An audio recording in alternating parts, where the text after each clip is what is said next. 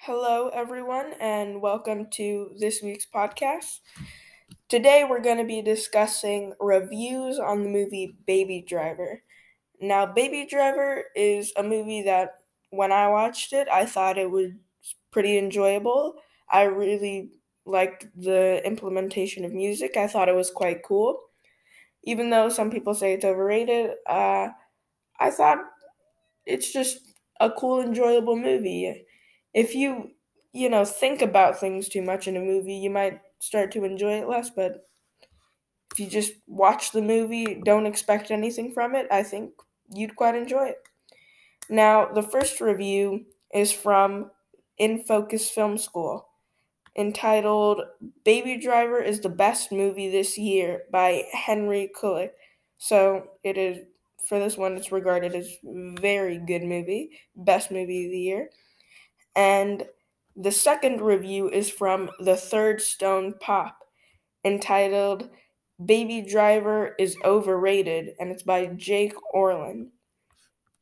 And so you can already tell by the titles which is which best movie of the year and overrated.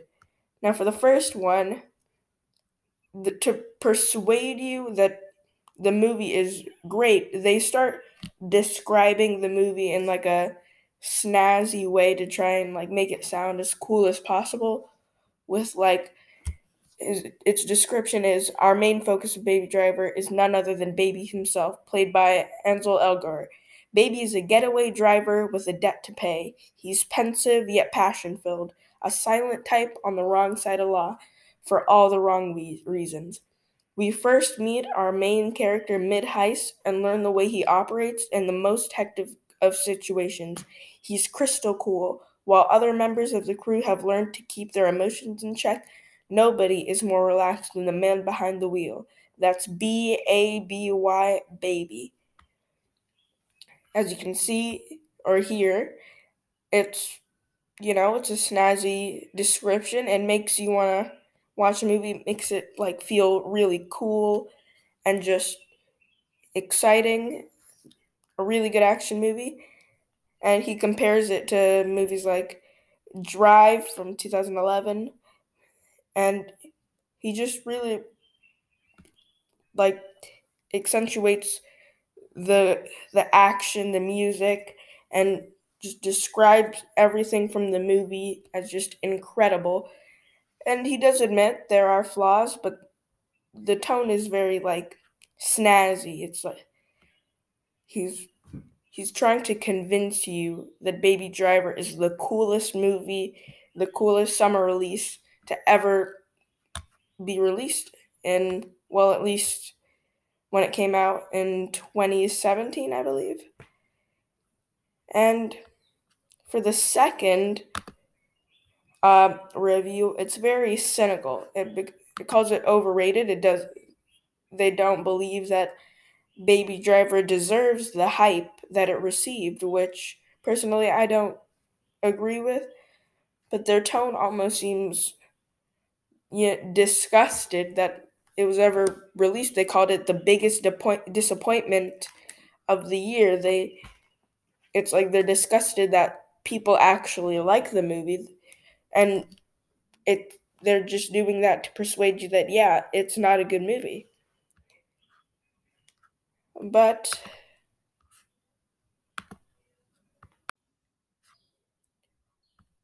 they they start their main problem with the movie for them is the characters. They thought they're poorly written and the movie's just filled with cliches and it's just not an original just it's not a good movie or original movie because it relies on these cliches and it starts just go- delving into the characters like baby saying that they're forced like baby is a criminal and the they think the movie tries to force them to force the audience to believe they're a good person and they believed it's too forced they also criticize deborah the girl for not being a very like prominent character she's very passive and that she doesn't have very many distinguishing traits. She just serves as, you know, the the love interest. And they say her only two traits is that she's nice and wants to drive really far away. And the, uh, her only pr- purpose is to keep the pop- plot moving. And I think that it is very convincing, but when you've when you've already watched the movie and you've seen it and you've enjoyed it, it's hard to be persuaded that you didn't like the movie that you already previously watched. I don't agree with it. I think that Baby Driver is a simple, maybe not simple, but it's just an action movie with a really cool implementation of music that I really enjoyed. I think maybe if I watched it one or two more times and I really focused on how good the characters were, how good the plot was, maybe I'd enjoy it less, but I'm not when I go into a movie, I'm not trying to enjoy it as least as possible, as little as possible. I'm trying to get the most enjoyment I can out of it. So when I saw the movie, you know, I didn't think about these things. They are good points, to be fair, but you just don't think about these things in a movie if they were, if they're not that glaringly obvious. You don't really notice it if you're not trying to notice it. And so I thought that Baby Driver's characters, while this person may think that it was obvious, I did not. Now, comparing the two, they both admit that they're it's not completely either completely garbage or completely amazing. For the first one, it says, you know, it's not without flaws. You know, the characters could be more, you know, fleshed out. For the second one, it says the story's not completely incoherent, and it does admit it is technically impressive. The action sequences are creating and exciting, creative and exciting. But I do think that the first one is more persuasive. Now I may be biased because I already watched the movie, I already enjoyed it, and I already like when reading it, I agree with the first one. There it's a cool story. It's an action intense movie with music and that's what I saw. It's it, it wasn't the best movie to ever be created, but it was definitely near the top. It was a very good movie. The second one I think is too overly critical of the movie. I think that the flaws they saw weren't they were valid, yes, but they're not something that matter that much when watching the movie. Technically, yes, the characters may have may have been not as complex as someone would have wanted and yes, it is it does have a lot of clichés.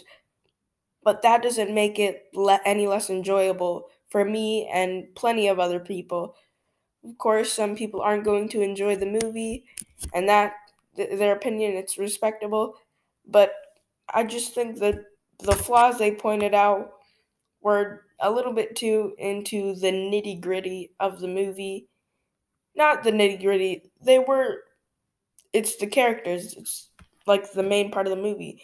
But the characters' flaws that he pointed out were not as obvious as he set them out to be. They are, you know, they're there, but if you just sit down you know, expect, don't expect the best movie ever and just watch it with nothing in your head. Maybe just relax and enjoy the movie. Then I think it is a great movie. Once you start focusing on that stuff, it becomes, you know, that's when, like, when you focus on, you know, the stuff that the large amount of people don't notice that's when it's uh, that's what happens when like the critic reviews maybe a lot lower than the audience reviews, and maybe like the critic reviews rated super high, but they've rated it on technicality. Like, yes, the movie had good characters and a good plot, but the execution may not have been, you know, satisfying for the general audience. And that's why for some movies you get an incredibly high critic score, but a low audience score. So that's what I would say. I'd say the first one, saying Baby Driver is the best movie this summer, is more persuasive. Me, but you know, I am biased since I do like the movie. But uh, that's it uh, for this week's podcast. Uh, goodbye.